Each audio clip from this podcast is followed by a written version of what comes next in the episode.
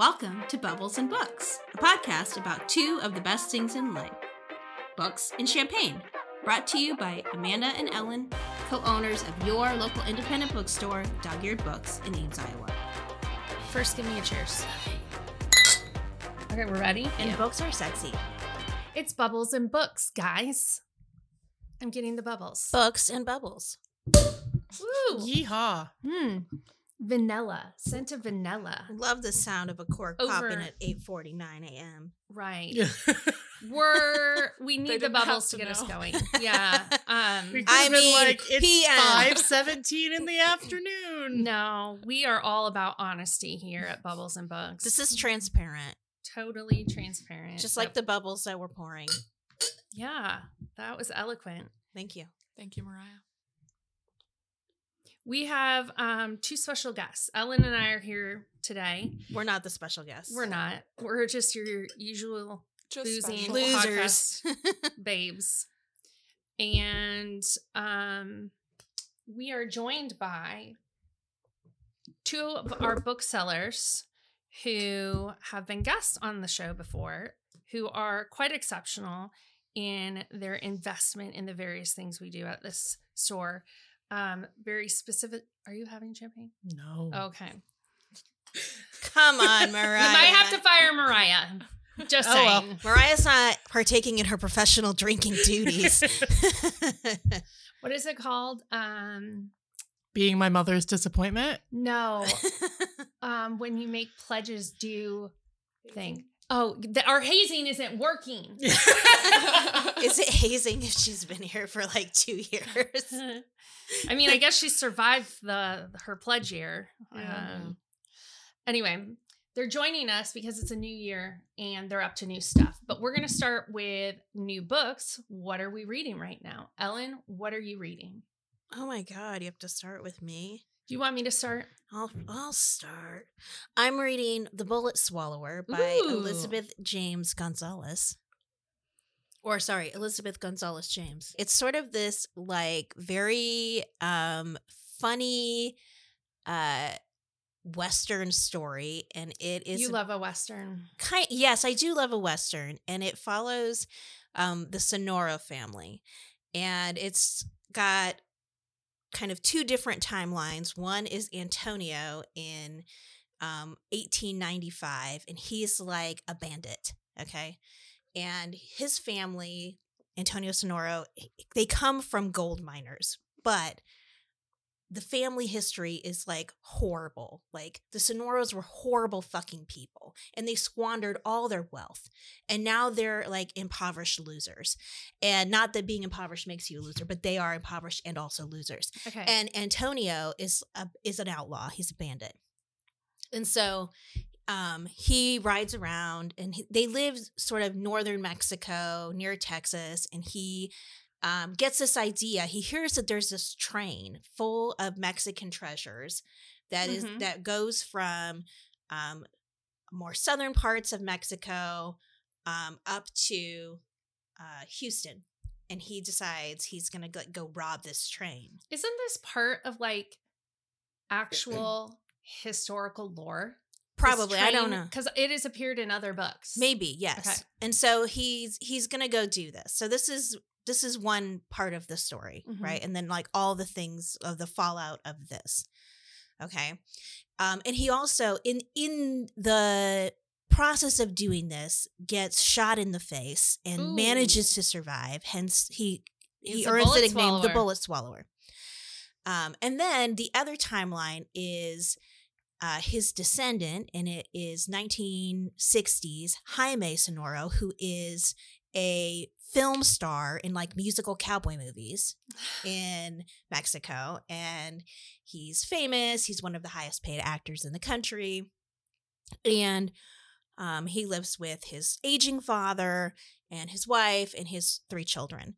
And one day, this woman shows up with this like rotting book that's like a thousand pages long, and it is the history of the Sonoro family going Wow. back to Cain and Abel. So they Oh. suggest that the Sonoros have started. It's a very, very awful start of the Sonora family. Okay. And so uh, he's reading about the history of the family, right? So then these these stories will merge because Antonio is Jaime's like I think great great grandfather or grandfather, and um, there's also this element of magical realism because Antonio's grandfather, uh, and what was his name? Antonio. It's one one Antonio. No, Wait, You're that's his dad. Antonio something. What do you wait? The guy in the first part. Oh, Anyway, wait, are you talking about the like? the one who squandered all the gold. Oh, Who can't buried the Indians. name. Anyway, Antonio's grandfather, the one who ultimately like squandered the wealth of the Sonoro family by killing a bunch of indigenous people and burying them in a mine. Um, when he was an infant, the devil came to reap his soul to hell. And the devil is goes by the name of Remedio in this book. And when this member of the Sonoro family was an infant, the devil was like, you know what? I don't want to take him. I'm going to give him a chance. So the Sonoro family has this debt to pay. And Remedio, the devil or the spirit of the devil, has followed the Sonoros all through the years because they owe a debt. Like somebody needs to be reaped to hell. Uh-oh. And so Remedio keeps showing up in all these iterations of the Sonoro family. So now we have Antonio the outlaw bandit who's like trying to rob this train and up to all these antics and swallows a bullet. And then you've got Jaime, you know, 70 years later, who is discovering the family history and has a house guest who's the devil. Woo! And it's so fun. Okay. Anyway, that's what I'm reading. I don't know if that made any sense at all, but it's, It's- enjoyable. it sounds like a really good story. yeah. I love it. It's wonderful storytelling. What are you reading? Well, I'm reading the book I've been very much looking forward to for a very long time. It is the sophomore novel from Claire Lombardo, same as it ever was. I have the advanced reader copy for her June publication. Fingers crossed, we'll be doing an event with her. This is an auto buy. Sign yourself up now. What I love about the premise of this novel is that the character, the the primary character, our uh, protagonist, her name is Julia Ames. I feel like it's just like a little shout out because Claire lives in Iowa City.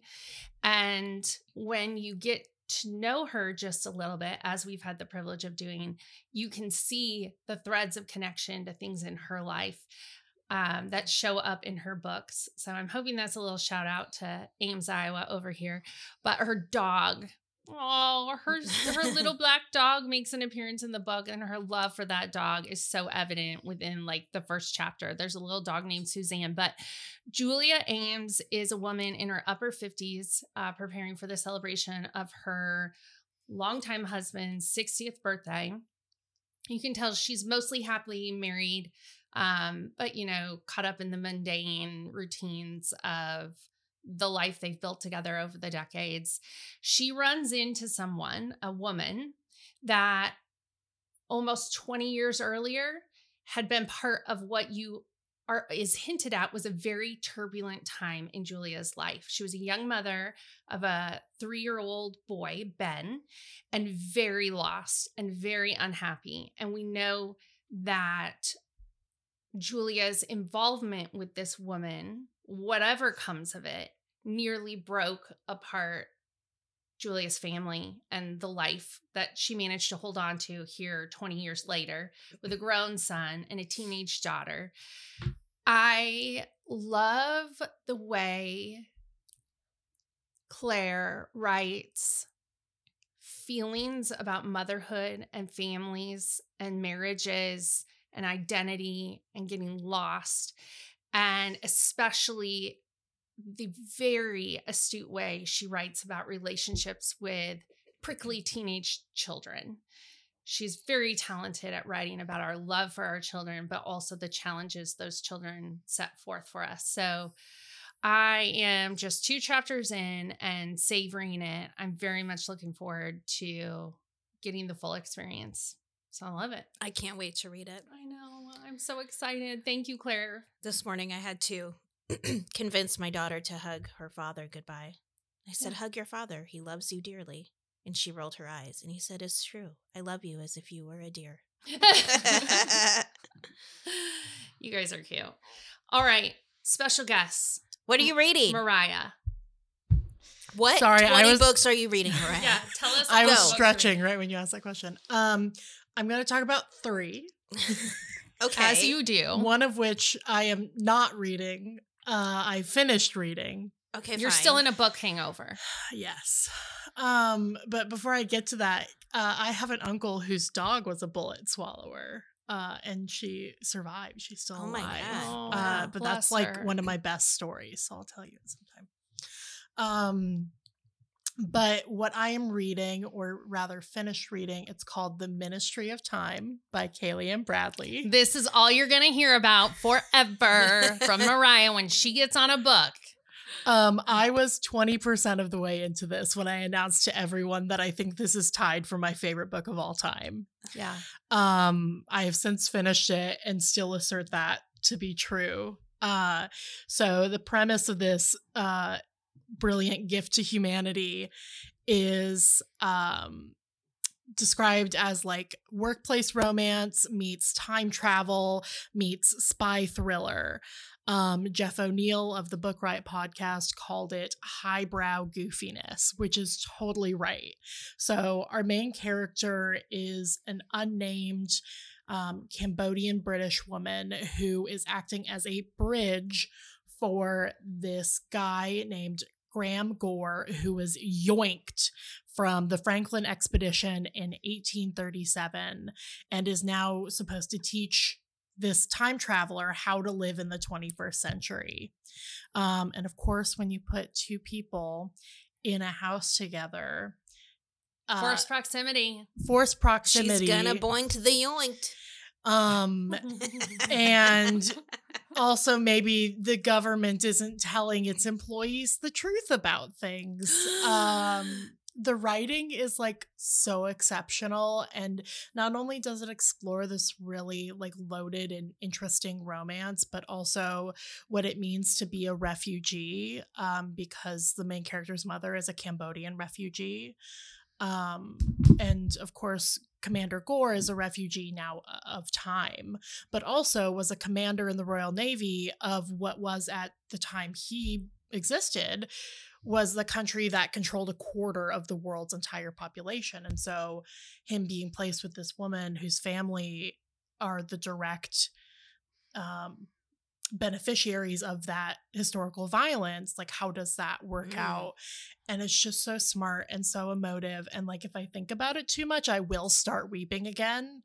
Um There's a really great cast of characters. There's very um like beloved characters. yes. Um everyone just shoots straight. I Yep. kind of love like how each character really owns themselves. Yes. And there are fun twists in the mystery Yes. that you didn't see coming. it explores queerness like Mhm. historical queerness and like what that means and every note is just hit so well it made me want to simultaneously blare like hopelessly devoted to you wow. and also crack open my old like frantz fanon and lit theory textbooks like it was so good um so that is all you will hear me speak about for the next seven years um That's a commitment. It- It's like a curse. Yeah. yes um it comes out on may 7th so you cannot read it right now If you come into the store after May 7th and you see Mariah, she will try to sell Yes. you this we will Certainly. have a stack of books Yeah. at least as tall as Mariah and Mariah is tall. And we're going to challenge Mariah. How quickly can you sell this stack? Be- It, because Kayleigh, they if you're listening, I love you. Yeah. If if you were in a burning building with my husband, I would probably save you first. I'm just saying. um, so then the other books that I'm reading, which obviously it's a hard act to follow, being the book that I read after that book. Um, so I'm reading The Quickening by oh gosh, I should have looked up her name. The last name is Rush. I think it's like Kate Rush. Um, but it is about this expedition of people going to um, Antarctica to Elizabeth Rush, excuse me, is her name. uh, going to Antarctica to research the Thwaites Glacier, which is also known as like the Doomsday Glacier. Oh, like Um, if it goes, we're f- we're fucked. Yeah, like the sea levels will Yeah, rise like okay. precipitously. It's a big deal. And like it's, they call it the calving side, the side that um, break off. icebergs shear off of Yeah. has never really been researched. And so this journalist is going, I'm not that far into it, maybe like 70 pages of this 400 page book. Um, but it's taking a really interesting approach to it in that it's not just being like, oh, here's the science of what it's like to be an Antarctic traveler and researcher. It's also exploring like community. This the book opens with her mother giving birth to her and how her family really had to lean in on their community. Um, and the book is presented with this cast of characters like it's a play. Um, and the subtitle of the book is Creation and Community at the Ends of the Earth. So it's not just about the science and like what scientifically the Thwaites Glacier means, but also what community means in this context and how we must look to and rely upon one another um, specifically as like women Cool. going on these expeditions. So I'm really, really liking it. It's from, um, I believe Milkweed, who published um, Braiding Sweetgrass. Mhm. They just do such excellent books. So I'm really, really liking that one. Um, and then I'm also reading what is kind of a highly anticipated one from our publisher. It's called Snow Globe uh, by Soyoung Park. Oh yeah. Yeah. I can't wait to hear. It's a translated Korean title that is comped to like The Hunger Games meets Squid Game. Okay. And I'm only 40 pages into it. Um, but it's about this world where the entire world is in permafrost. Negative 50 degrees Fahrenheit is the average global temperature. And most normal people every other day have to trudge into these power plants and basically be human hamsters to create power to run what is called the snow globe, which is the only place in the world that is still a temperate landscape. Um, where if you get to live in the snow globe, that also means you are agreeing to your lives being monitored 24 7 to create entertainment for the rest of the world. Interesting. Um, and so people are fans of different reality TV shows. Um, and our main character, I haven't gotten to this part yet because again, I'm super early on, but apparently the main person in her favorite TV show dies. This is in jacket copy. And she is called in to replace her. Whoa. And so once she enters the snow globe, things are apparently not as they appear from the outside. So very um, Hunger Games. Yes. So it's a young adult title. I love that young adult books are getting translated. Um, as it is well known, I love diversity in translation. Um, including like age range. Of course, Amanda loves translated picture books. So Yes, I do. um, I'm really excited to get more into it. I think it's going to be fun and fast paced, which is exactly what I need to recover from the Ministry of Time. So yeah. that is what I am reading. Okay. Your partner in crime in events and book clubs, My queen. your queen, sitting next to you is Bailey. Bailey, welcome back to the podcast. Oh, thank you so much. Before we can can I get more Yes. champagne? Okay. Uh-oh. yes, you are a queen. Yeah. Bailey is drinking my portion. Yeah. plug plug. Oh, it's so foamy. Okay. Um, what I'm reading right now is um, a title that Ellyn read recently as well, but it's called Prophet Song by Paul Lynch. And every time I see Paul Lynch on the page, I think of David Lynch, and then I'm like, I I am in know. a fever dream. It's true. Um, and this is a testament to the fact that I don't know a lot of history very well, but this whole time I've been like, what period in history is this happening in? In Ireland, right? I'm like, this is historical fiction. No, it is dystopian fiction. so it is, you know, at some point in the future, according to the internet. So thank you. But so you're following um this woman and I'm so bad at remembering names when I'm talking about books. You're following this woman whose husband is a teacher and a union organizer. Um, and the basically like her husband gets taken away and like illegally arrested and detained for nothing and then it's her like trying to pick up the pieces and live in this country that is descending quickly into fascism um and the prose of this and also the storytelling is just it's so exquisite so first of all it does not have any paragraphs which i didn't realize initially but now i'm really feeling it so i feel like this book is pure vibes. You know, you just like get sucked into the stream of it and you're going along with her. And I feel like it's very um indicative of the sensation that our main narrator is getting where she is just trying to survive the whole time like yeah, you're just going through it. Yeah, she's She's she's a it. scientist. She has four kids, right? She's trying to hold down like having this job and taking care of her kids and pretty much right off the bat, like her oldest son. So first her husband gets taken away and then her oldest son who is just about to turn 17 gets conscripted basically.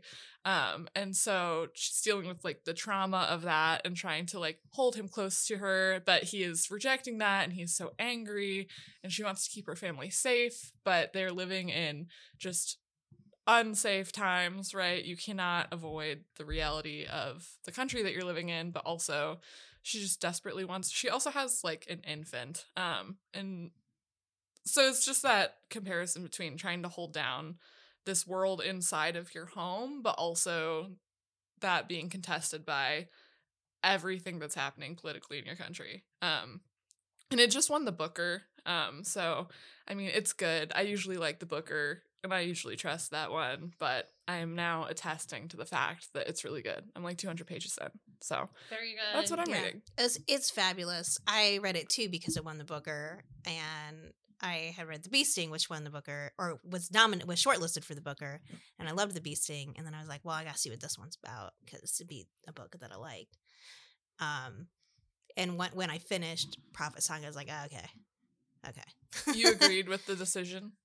I did, yeah, yeah, I understand why it won. Okay. Yeah, and I think that the structure of the book, as you were saying, like the way that it's formatted, is so in line with what the author's trying to do and the feeling is trying to convey.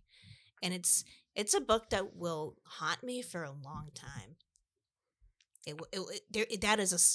We have all read stories about fascism and like Mhm.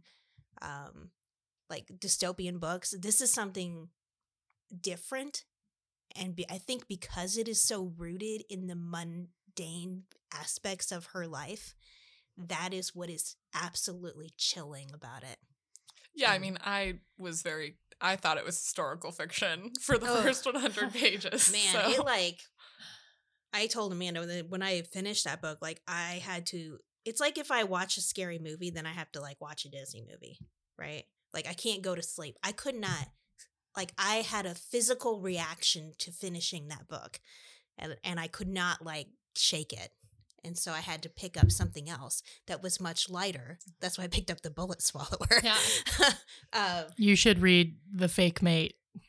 You I am. Yeah, I've been Mate. told I need to read the fake mate. I Apparently promised it's an Katie. all-staff read. It's an all staff read. You have to listen to the audiobook because the voice is really sexy. This is what I hear.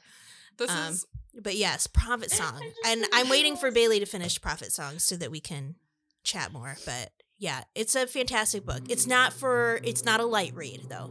No. And I just want to plug the fake mate now really quick. Yeah. and say that like okay this Hard left. book it is um very foxy um it is an omega verse like werewolf romance but i was Fuck yeah. listening to this and it's quite spicy and i was at work doing my job in the office la la blasting this on my phone and then i hear like the dreaded sound of like the keys in the lock of amanda and ellyn coming in and i know it would have been fine but i just really like in my brain the thought of my bosses walking in while it's like graphically detailing the sex these two are having. I was like, I'm okay. And just we would have been like, all right, Bailey.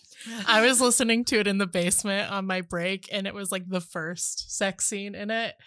And I'm like, oh, thank God nobody came down. I'm downloading it now. I'm downloading it now. yeah, it, it's it's a lot. It's very fun. Speaking of this workplace, we, we will not name this bookseller, but this happened yesterday. Bailey was here. Oh for it. my God. we will not name this person, but this person was describing their love for quote unquote abandoned mall porn. Oh And- my god. And, and In the same vein as like food porn. yeah, Right, like right. beautiful Like, things. pict- like I love to pictures- see pictures of pictures abandoned of abandoned malls. malls. Okay, cool, we get it. But then put in the Google search abandoned mall porn. And on the then work computer. and then clicked on the link that came up. Poor Lorraine will never be the same. Lorraine is our computer. I didn't see the image that popped up, but Bailey, I think you did. I saw a lot of images. This is apparently quite the niche. So, So- you know, Only But a I dog think eared it's book. just only a testament dog eared books. to the innocence of this coworker Yep. who very like just readily clicked on that link. She was just like, "This is going to be exactly what I think it is." Beautiful pictures. I think of it was like. Pornhub, right? It was it was Jerkmate. I'll never Oh. forget. she scrolled past the Pornhub link. oh, okay. She needed to. She got to find what made sense. Oh my god. That's hilarious. All right, she who shall not be named. We love you. we love you. Our topic of conversation today, besides our usual hijinks, is the new book club in the new year, which technically started last year, thematically around the spooky season, correct? Um, it is called the Book Club with an asterisk right after B O O because it is scary. Boo! How do you two pronounce it? Yeah, how do you pronounce your book club? Okay, so we say book club, but the asterisk ask actually leads to a, a, a footnote. Yeah, the subtitle. blood curdling, otherworldly, and ominous. Okay. Yeah. So, I yeah, also, say the boo. Book Club. Book Book Club. Club. Mhm. I feel like I'm impersonating like Dracula. Book Club. I feel there's like lots of ways you could do it. You could be like, Boo! Club. All right, we have the boot club because you guys wanted to do it, but also because we have readership in horror. Something Ellyn and I, when we started the store, could have never anticipated. I slightly credit uh, Bailey for really getting these titles popping up in the store. In fact, uh, which led to it started with a little end cap feature of horror, but those horror books sold so well that we expanded the section to twice the size, and I, there's always someone browsing that section. So tell us. Why the hell do you guys read horror? Because I do not go to scary movies. I do I cannot do it. I do not read horror books. I do not understand the allure. So tell me what you guys are reading this shit for. And yeah. So I like horror for many reasons. Uh in in this essay, I will um What's your thesis? so first Is things first. five first. Paragraph essay? my- Make sure you restate it. Yeah. yeah, multiple times. Um I just have my subject sentence and then my three supporting sentences. Yeah. Yeah. Okay, thank you. Um, my husband is a Halloween baby. Uh, he was born on Halloween, and so we lean extra hard into spooky season because of him. Um, but I think I like horror novels for the same reason I like romance novels, and that is because it is a safe place to explore things. So, like in a romance novel, you know it is going to end happily. You are encapsulated in this universe where there are rules and you know what's going to happen. And like that's comforting to read. And in like kind of the exact opposite way, in a horror novel, you know things are not going to go as planned. You know, this happy couple at the beginning uh is not going to come out unfazed. You know the stressed mother at the beginning of a book is not going to leave this book the same person she was before. Are you thinking about nestlings right now? Because I'm thinking about nestlings. Maybe I'm right thinking now. about nestlings, uh, which is a fantastic book about motherhood. Um, written by a man, interestingly enough. Way to go, Nat Cassidy. Yeah, Nat Cassidy, we love you. Um, but I also love horror not because not only because of like the rules of the genre but also because i think you can see a lot about how a society thinks and feels and reacts um quite like horror. Um so i specifically love zombie books and zombie stories because whatever the progenitor of the zombie is in the story is kind of indicative of what a society is stressed about.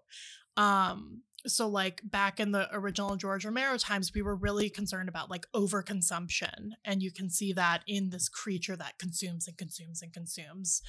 Um and most recently probably uh is like mushroom zombies. Um those are this cultural zeitgeisty thing that is is happening. And when I taught um, English 250 at Iowa State, I would always talk about how like in America, radiation creates superheroes.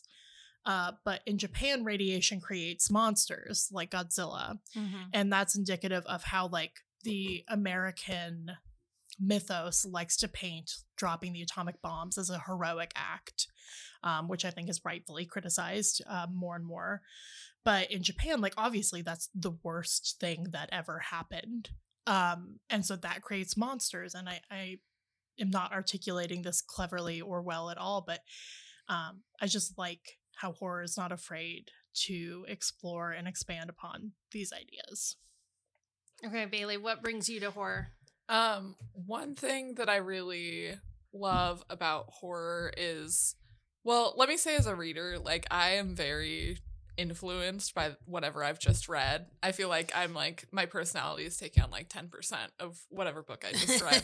and a lot of horror, specifically the the kind that I love, makes me feel temporarily insane.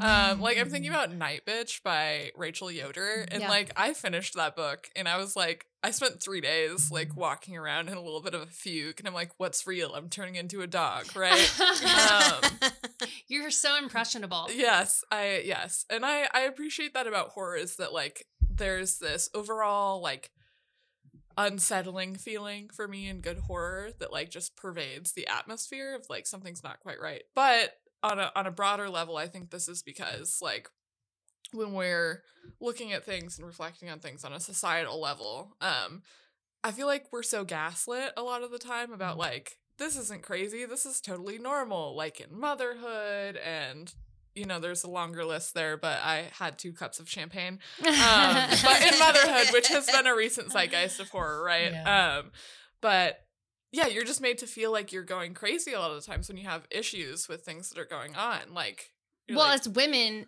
anything we get hysterical about, we're crazy. We're hysterical. Anything we get ramped up about, like it's you're crazy, not there's something wrong. right, yeah, and so being able to embody that feeling, but then kind of you come out the other side and you get the payoff in a lot of horror where it's like Oh no, No. it was wrong. you were wrong. Like this was messed up the whole time. Um, and this is a book that should like is arguably placed in horror versus in fiction. Um, it's that dystopian line. But the School for Good Mothers did the same thing for me that um, Night Bitch did, where you're just like, am I losing my goddamn mind right now? Like, is this not the worst thing that's ever happening? And you know what? This is shelved in fiction, and it should be in fiction. But Prophet Song is kind of the same way. Yeah, where you're just Yeah. like a lot of these books are doing the same thing for me where you are questioning what reality is and you're asking like who is determining the status quo here? Like who is determining what is normalcy? And now that i say it i think that like prodding at what normalcy is and like what we accept as our day to day in horror is what draws me to it so much um like am i seeing things for what they are? Like yeah. Am i am i just like going through life and like am i in denial about the things that are happening around me? Yeah, and very um I say this a little bit jokingly, but it's it's kind of red pilled, you know, you're like the veil has been lifted from my Yeah. eyes, right? I see reality for what it is and actually it's a zombie, you know, like god damn it i um, knew something was off yeah, so that's what I, I like about horror. It it lets us really dig into those things. So, as you were saying, since establishing the horror section in the store and the curation that you guys have been able to provide in that section, like there's been enthusiastic readers. So, there's definitely like a base level of interest for readership in horror in our store, thus, the book club.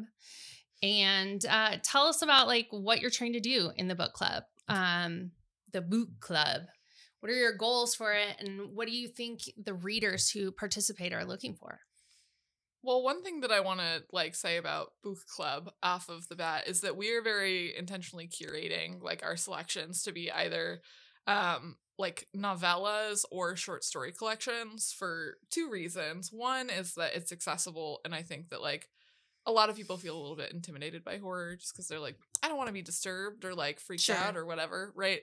Um, but also the accessibility of like, not everybody has time to read a 600 page book. Um, and it's awesome if you do, but we want you to just come and talk kind of about these concepts that we're talking about when we're looking at the book too. Um, and the second reason that we're sticking to those shorter forms is that I think I personally think that horror is done best in the short form. So we have a lot of overlap with the short story end cap. Um, but yeah, I think a lot of times like you set this stage in the world and then you dive into it and like you get to the meat of the story and you don't need like a ton of extraneous detail, right? You just need to like live with that character and feel what they're feeling in their circumstances. Um, I don't know what Mariah thinks about the benefits or who's reading. Uh, yeah, I forget what the original question is, so What I'm just gonna think- riff. Yeah, you riff, but what do you think like participants in boot club are what what's drawing them to horror and what you, what experience are Mm. you hoping to provide them in boot club? Um, now this could just be me pressing my own interpretation on other people, but That's what you get to do when you're the boot club leader. um, damn straight. Uh, Is like. I I think that there's power to be found in confronting shitty things openly and like not dancing around them, which is also why I like short stories and horror novellas is because they they do the shitty thing really quickly and like you get to experience it quickly. And you know, this is kind of how you and I bonded is over like our personal traumas um and i am a person that will tell just about anyone uh all the traumatic shit that has ever happened in my life because Samesies. because i think that there's power to be found in claiming that and being like Ross Gay would tell you that. That's what his story is about. By Yeah. sharing our traumas and our hurts, it actually brings more joy because of the connection, right because of the connection and like not it's kind of like a social contract that hey this shitty thing happened to me and it is shitty. And like having that affirmation from like an outside source is like really empowering Mhm. And so I think if you're reading the story and being like, wow, this thing that happened to this character was real shitty. Mhm. And then being like, yeah, yeah, it was. Or like, oh man, this reminded me of this thing that happened when I was in second grade. And it has stuck with me since I was a child. And Mhm. like seeing it written out like this made me realize, oh, I was right to feel weird or icky or whatever about Mhm. that. Or this random anxiety that I've had is true and real. Um, and also it's just fun to talk about scary shit. Like who doesn't love to talk about zombies? Who doesn't love to talk about vampires? And I I don't don't. I don't want to hear about that, Amanda. um and so Amanda's an outlier. I'm Yeah, Amanda scaredy is a you know cat. what, weirdo. Amanda? I have heard you talk about Edward Cullen, so I'm gonna say. I mean, that's not horror. I mean, sexy. let's reframe is Twilight. it child bride horror? Yeah, I that love it. sentence I feel structure there's was some iconic. horrific It things there. is. I'm just saying, I've heard you talk enthusiastically about vampires. I talk enthusiastically about a man whose sole purpose in life is just to adore and love and serve one person 24 hours a day without sleeping. So that doesn't sound like horror to me. Um, Sounds like a fairy tale. But even like the first short story collection we did for this club, or rather the second, not the first, um, was Never Whistle at Night, which is edited by um, Shane Hawk I want Right. to and read Stephen that. Graham Jones. and Stephen Graham Yeah. Jones. Yeah. Sorry. Um, and it is a collection, they call it of dark fiction stories, all by indigenous people. And um, it has continued to sell really well. It has stayed on our bestseller table. It is like the joy of my life that that is true. But that one is not so much scary as it is it makes you rethink things which i think makes it really good for horror lovers and scaredy cats alike because it's not like gory it's not a ton of body horror it's like these little It's a little body it's a little horror. body horror but it's these little snippets of like oh my god that makes you think more deeply about things So you've referenced a few of your intentions um, in curation, uh, a few of the books that you've picked, but um, in the year ahead, um, you're just about to meet with your January group. Um, and you have books planned out through June. Tell us about some of your picks, why you picked them, what you're looking for in a good, and Bailey has touched on this, but what you're looking for in a good horror experience for the people who participate in your book club. I'm going to take the mic for for January because I almost mentioned this earlier. So for January, we are reading Cursed Bunny, which is by Bora Chung, translated by Anton Hur. Who has a new book coming out? He does have a new book coming out. Anton Hur is my favorite translator, and he is coming out with his first uh, like original novel, um, Toward Eternity, I believe it's called. But also, Um, Bora Chung has a new book coming Yes, out. Bora Chung, also again translated by Anton Hur, called Your Utopia, which I have mentioned on this podcast already Great. Whenever I was last on it and is also exceptional. But I almost brought this up earlier because this is a case where the International Booker Committee doesn't know what the hell they're talking about because Curse Bunny was shortlisted for the International Booker, I believe in 2022 or 23. No, 22. And it lost. And you know what? Now I can say, having read over half of that shortlist, the book that did win, Tomb of Sand, the language is exceptional. The translation is very, very good. Curse Bunny sh- still should have won. Okay. And In your humble opinion. no, my opinion is Nothing not humble humble. here. there is no humility in in my brain right now. Curse Bunny should have won. Um, so that's what we're reading tonight. Um, and we're recording this obviously on on Friday. So Stop by the time you are Filling hearing glass, this, Rachel. by the time you are hearing this, it is Amanda too late. to. Um, but you still should read Curse Bunny anyway. Um, but some of the other ones uh, that we're reading, we're really excited about. Um, so for February, we're re- reading The Ballad of Black Tom by Victor LaValle, and I'm going to let Bailey talk about that one. Okay, so I just want to say that like also one of the things that Mariah and I have really focused on is like diversity in the choices that we make. Um, so we kind of have something in mind for each month that we choose, but we just want to get a really broad array of horror because horror is so good at like highlighting the things that are wrong in our society and so obviously we should hear from a broad variety of voices. Um, so the ballad of black tom is a book by victor LaValle and i actually don't know a lot about this book right? I'm going into it blind but i read his book lone women a long time ago. I read it when it was an arc and i just kind of went into it and i was like i don't know what's going on? Sure whatever. Um, but this book is about this woman who is um, participating basically in the homesteading act in idaho and she is trying to it's in the 1800s um, and she's trying to like build a home for herself after running away from a sordid past. But what it really talks about is like community and the ways that marginalized people like band together for survival um, while incorporating this very fun horror um, element of this steamer trunk that she carries with her. And when it is left unlocked or opened, people go missing and bad things happen, right? What could it be? Ooh. Um, but that was just so phenomenal. So I'm really excited to read um, our February pick here. Um, I also read his book The Changeling, which is an older title um, and is like loosely based around um, some fairy tale. I can't remember at the moment, but like this idea of fairies stealing children and replacing them with a thing that is not a human baby. Um, and so in this book, uh, a husband and wife are happily married. They have the child that is the joy and light of their life. When one day the mother does something unspeakable um, and the father ends up in prison. And when he gets out of prison, he realizes that maybe what he thought happened was not actually what happened. Uh, and maybe there is still something left for him to save of his family. Wow. um, and yeah, and he just does uh, uh, his writing and his stories with such like nuance and emotion and uh, yeah, I love Victor LaValle. I know nothing about Ballad of Black Tom either, uh, except for that I'm super duper excited to read it. and then um, I'm amped about that. I'm going to go ahead and take March as well, and then I'm going to pass it back off to you.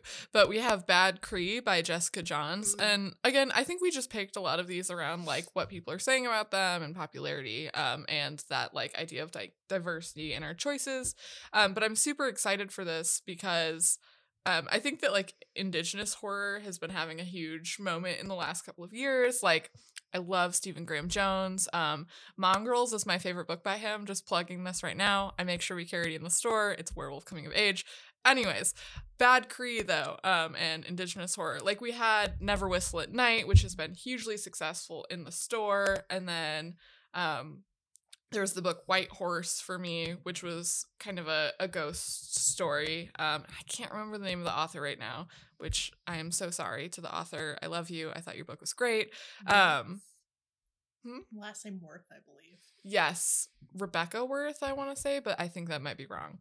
But Yeah, so Bad Cree is probably the longest book on our list too. Like it's a full novel, but it's a short novel. So yeah. And then our um, April pick. We're going through these one by one just because we are so genuinely excited about all of them. sorry. Um, Do it. So the April's book is The Beast You Are by Paul Tremblay. He is our one um, straight white man. Um, Token. token. Yeah. And we are including him because I love him very much. Uh his book, um, Head Full of Ghosts, is probably like up there for my favorite horror of all time. Um, Paul Tremblay is just like the master of there is something right behind you, and you know it with every fiber of your being that there is something right behind you, and you know that if you turn and look, nothing will be there. It's like when your um, brother's hiding around the corner and you fucking know he's there and he's gonna jump out at you, but it's still scary. Luckily, my brothers were not that clever. Um, My brothers are assholes. um but the beast you are is a collection of short stories. I believe his second his first one is called growing things i think um and i've read most of the beast you are and it is just so good and so eerie and atmospheric and i was reading most of it in a sunny park in the middle of the uh, of the summer with my husband and small children playing on slides nearby and i was still like so viscerally affected by this. Like one of the stories that creeped me out the most is about this old man that wherever he goes in town he just draws a chalk line behind him and so a kid thinks it'll be really cute and funny to erase part of the chalk line and like what happens when the kid does that um i love paul tremblay i cannot say that enough and so the beast you are is going to be a really fun um exploration of the short story form am i also on for may Yes, I am gonna take June because I have a deep love for June. Yeah. Uh and I am June's book virgin. Um As I am to Curse Bunny, your Yeah. favorite. So Yeah. um but we are not on June. We are on May. Um and so one of the things that we wanted to think about in terms of diversity was not just racial diversity or sexual diversity, but also diversity of religion. Um, and so we were looking for like Muslim horror stories, Jewish horror stories, um, because I saw an article when I was scrolling through looking for books for this that talked about how so much of horror is seen through a Christian lens. Um, so like think of the devil, like how Mhm. much of horror is rooted in this idea that there is a cosmic good and evil, there is God and there is the devil. And that um, framework of being almost entirely Christian kind of boxes us in uh, into certain types of stories. And um, I'm really interested to see what kind of stories we will be able to see and interact with um, when we expand beyond that. So I actually found last summer this grad student who is doing um, the Jewish Horror Project. And um, I emailed her and I'm like, hey, my friend and I are doing this book club. We really want to do a collection of short stories or a novella of Jewish horror. Um, but all I can find are novels. So the novel Nestlings that Bailey and I were talking about earlier is like a Jewish vampire story because so many vampire stories are rooted in anti-Semitism. Um, and she's like, Hey, there's actually like not that much, but I did work on this collection with somebody else. Um, and it's called like the Jewish horror collection. horror. Yeah, the Jewish Book of Horror. Um, uh, and I know nothing else about it beyond that it is a collection of Jewish horror stories by Jewish people. Um, and yeah, I think it's going to be really fun. I think it's also quite interesting to do anthologies as opposed to like singular short story collections. They both have their merits, but you just get to see so many voices in one Mhm. little sitting. Um, and then the last book uh, for June that we have is one of my personal favorites, um, Her Body and Other Parties by Carmen Maria Machado. I am a Carmen Maria Machado stan. Um, I am just obsessed with her, and I think this will be like the third time I've book clubbed this book in various settings. So I'm so thrilled to have discovered that the woman with the green ribbon is part of this book. Like, I guess as you guys were talking, I was recalling as youth being fascinated by certain horror stories. So, the woman with the ribbon around her neck, whatever color it Mhm. was black or red or white or green, in this case, green. Um, wore this ribbon all her life and her husband never understood why and finally in her old age he removes it and her head falls off it's very anticlimactic but it's also really creepy like he lived with this kind of monster all his life that he didn't know about and also like body autonomy like just let me have my freaking ribbon you know um but i was obsessed with a collection called The Ghost Stories of the Amana Colonies that I picked up when my mom took us to the Amana Colonies. And me and my sisters would like furtively read these stories and kind of freak ourselves out and probably not be able to sleep at night. And our mom probably really hated us for reading it, but we both remember it. Like somewhere in my family's book collection, we still have it. I've looked at carrying it in the store. I don't know if other people would be as thrilled about it, but it was like, actual ghost stories from the Amana colonies um, that had like a similar vibe. So, anyway, I think it's really cool that you're reading the book again. And, you know, I think it's cool the way that you have gone about curating this book club and thinking through the, the experience that you want people to have and the different voices that you want present. Uh, so we applaud you and we're excited for your book club. I also didn't want to commit to reading another full novel because I already give so much of my reading life to the store. You Oh, do. You yeah. do. And I think it's smart in terms of just in our broader selection of book clubs to have options that are a little bit more digestible in terms of like, you know, short story novella offerings, you know. Um I do think it's funny sometimes people will come in they'll be like, "You should have this kind of book club or this book club." And I'm like, We have Listen, we got like 10 book clubs. If you can't find something you like, I don't know what to tell you. um, but yeah, I I do think there's something for everyone, you know. So maybe like you could book club hop a little bit. Yep. And that's in large part thanks to you guys for providing so many great options. So Thanks, Mariah. Bravo. Thank you, Bailey. Alrighty. In addition, Queens, both of you. A table of queens. a table of queens. in addition to this fabulous book club that we've just talked about, we have other things popping in the store. Specifically, we are going to talk about the two hottest poppin' books on our shelves this Tuesday. Every Tuesday is new release day. There are two very hot books. Hot and poppin'. Hot and poppin'. Like Pop Tarts. Hot and poppin'. The first Poppin' on and hot, if you will. Which is making me think of like hot pockets and hot Pockets. um also Never was a fan, but I do like Pop Tarts. Brown sugar cinnamon, baby. Yeah, Mm-mm-mm. with a big glass of milk.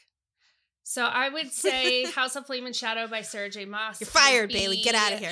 Uh, brown sugar cinnamon Pop Tart. Brown Poppin' hot Mm. out of the toaster. There is no other kind of Pop Tart but the brown sugar cinnamon. Really waiting at that toaster for it to pop out. They really it. waiting. Yeah. Now there's Mm. some premature poppers happening. Uh.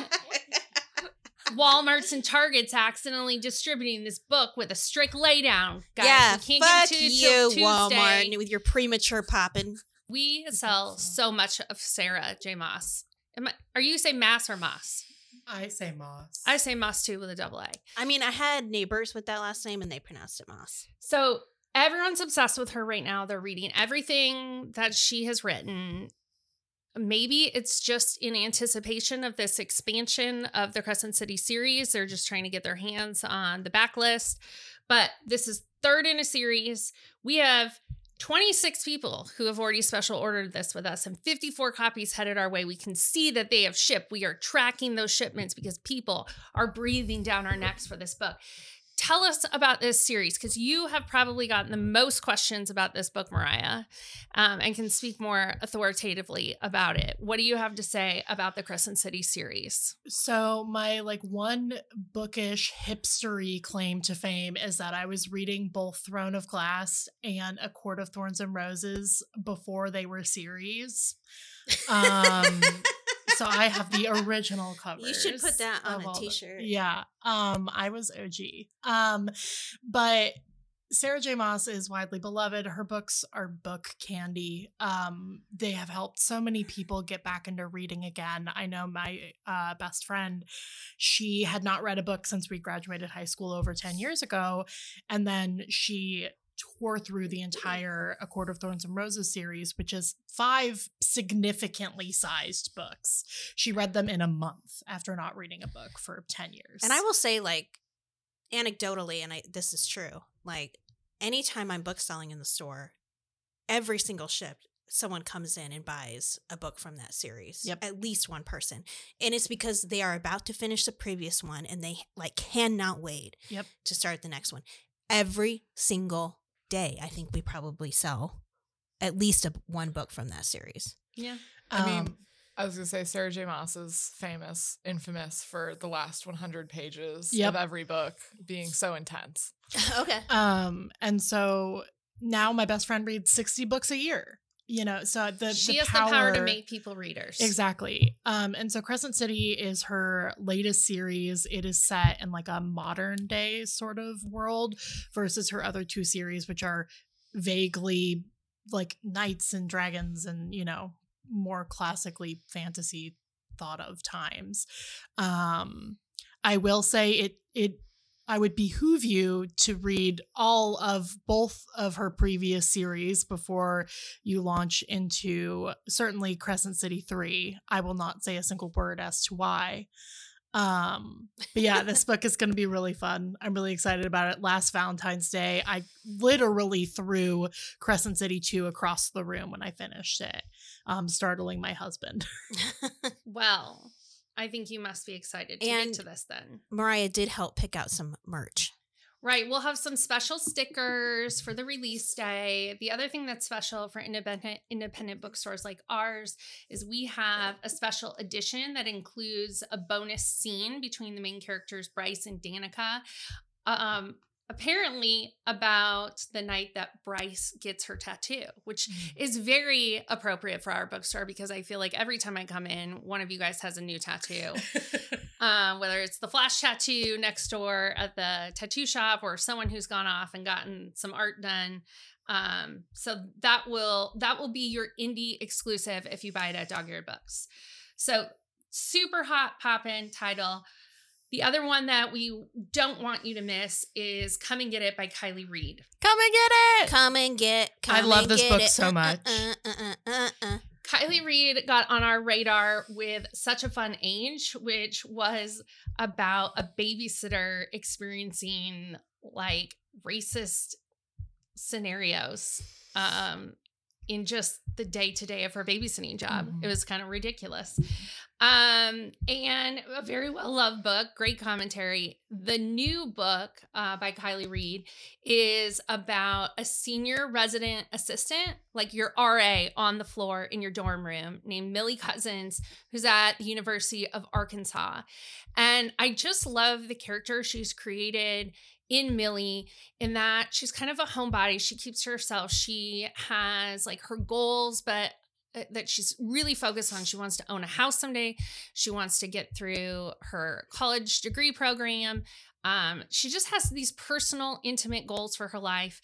And as an RA, ends up getting wrapped into the dramas of the kids on her floor, um, some of her fellow RAs' behavior, um, a professor who is interested in kind of studying, learning, writing about some of the kids on her floor.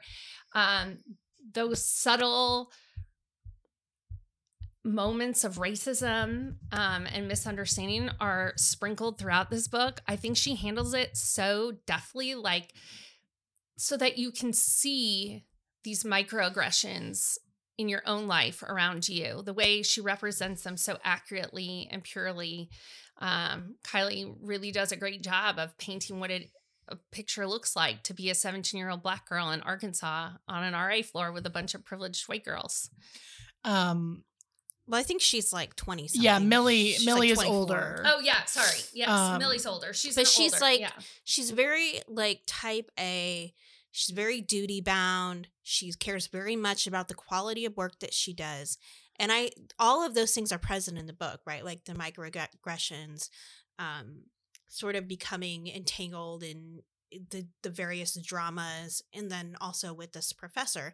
But I also thought the interesting thing that was happening in this book is you have this character who's very much like perfectionist type A who comes to this point where she's kind of like Fuck it. fuck it Yeah. you know and like what does it take for a person who's like that to just be like fuck it and what are the consequences of being like fuck it Yeah. Yeah. It's about a bunch of people all behaving in morally inadvisable, though not technically illegal ways. right Um, and if I may talk a, a, Yes, a bit about the genesis of the book. So I got to see Kiley talk about this at Heartland Fall Forum this past fall. And um, I think knowing how the book was created makes reading it even better. Um, because Kiley talked about how uh, she suffered from a traumatic brain injury that made it so that she couldn't stare at a screen for long periods of time, which meant that she couldn't like type the book to write the book. And so she wrote the entirety of this novel on index cards and then read the index cards to her assistant who then typed it all up and then would read it back to her to edit it. And I think you can so tell that in the dialogue. Um yeah, I remember you telling me that, and that does make sense. yeah. You feel very present in the moment every time. Yeah. And also, a lot of the most ridiculous things that some of the college kids say are actual things that Kiley heard actual college students say when she was interviewing college kids. I feel Um, like this book is a little meta in that Yeah. Kiley is the professor who is studying the students, but she is also Millie. but it's also not having inappropriate No, relationships. we're not saying that, Kiley. Um, it- it's just such a fantastic book. Um, I devoured it in an afternoon. Um, I think the cover is really fun too. I'm just so excited to get this into people's hands because it's one that's like kind of really hard to describe, but when you read it, it just Yeah. is such It's just a delightful journey. It's just a lot of like nuanced ethical questions. And, you know, like the whole time I kind of like I wanted Millie to kind of be like, fuck it a little bit because she held herself to such a high standard and she was like never having any fun, right? But then like, Yeah. you know, she she does say fuck it to an extent where it's like, you know, maybe we'll come back to bite her or puts her in positions that she, she might regret. And it's like it, it poses a lot of questions about like um being good, yeah. you know? Um, Like something else that Kiley kind of framed the book with was this idea of gossip and like how we're often told that gossip is a bad thing. But actually, a lot of psychologists think that gossip is a good thing because it's a pro social behavior. It is us negotiating what is right and what is wrong um, Interesting. by how we react to gossip. Like, oh, this person cut me in line at the coffee shop. And if your friends are like, oh, yeah, that's shitty, that's like reinforcing, like, yes, you are right to think that behavior is wrong. Hmm. And so, what is the power of gossip and how can that create and destroy community? Um, so, when you pick this up, and I do mean when, vaguely threatening. Um, I want you to think about that when when you're reading it. I'm sure this will be a book club book. I think it would make a fantastic book club. Book. it would be an excellent Yeah. book club. There's a lot to talk about in it. All right. On that note, keep the champagne flowing and the books going. Word. Word. Remember, uh, subscribe, like, follow, because you want to find out what's happening in Dog Eared Books every single week. Yep. And if you don't live in Ames, you can always follow us on social or hit our website to order books. Follow us at, at Dog Eared Books Ames or at Dog Eared Books on TikTok. All right, listeners, keep the champagne flowing. And the book's going. This is so great! It's so great!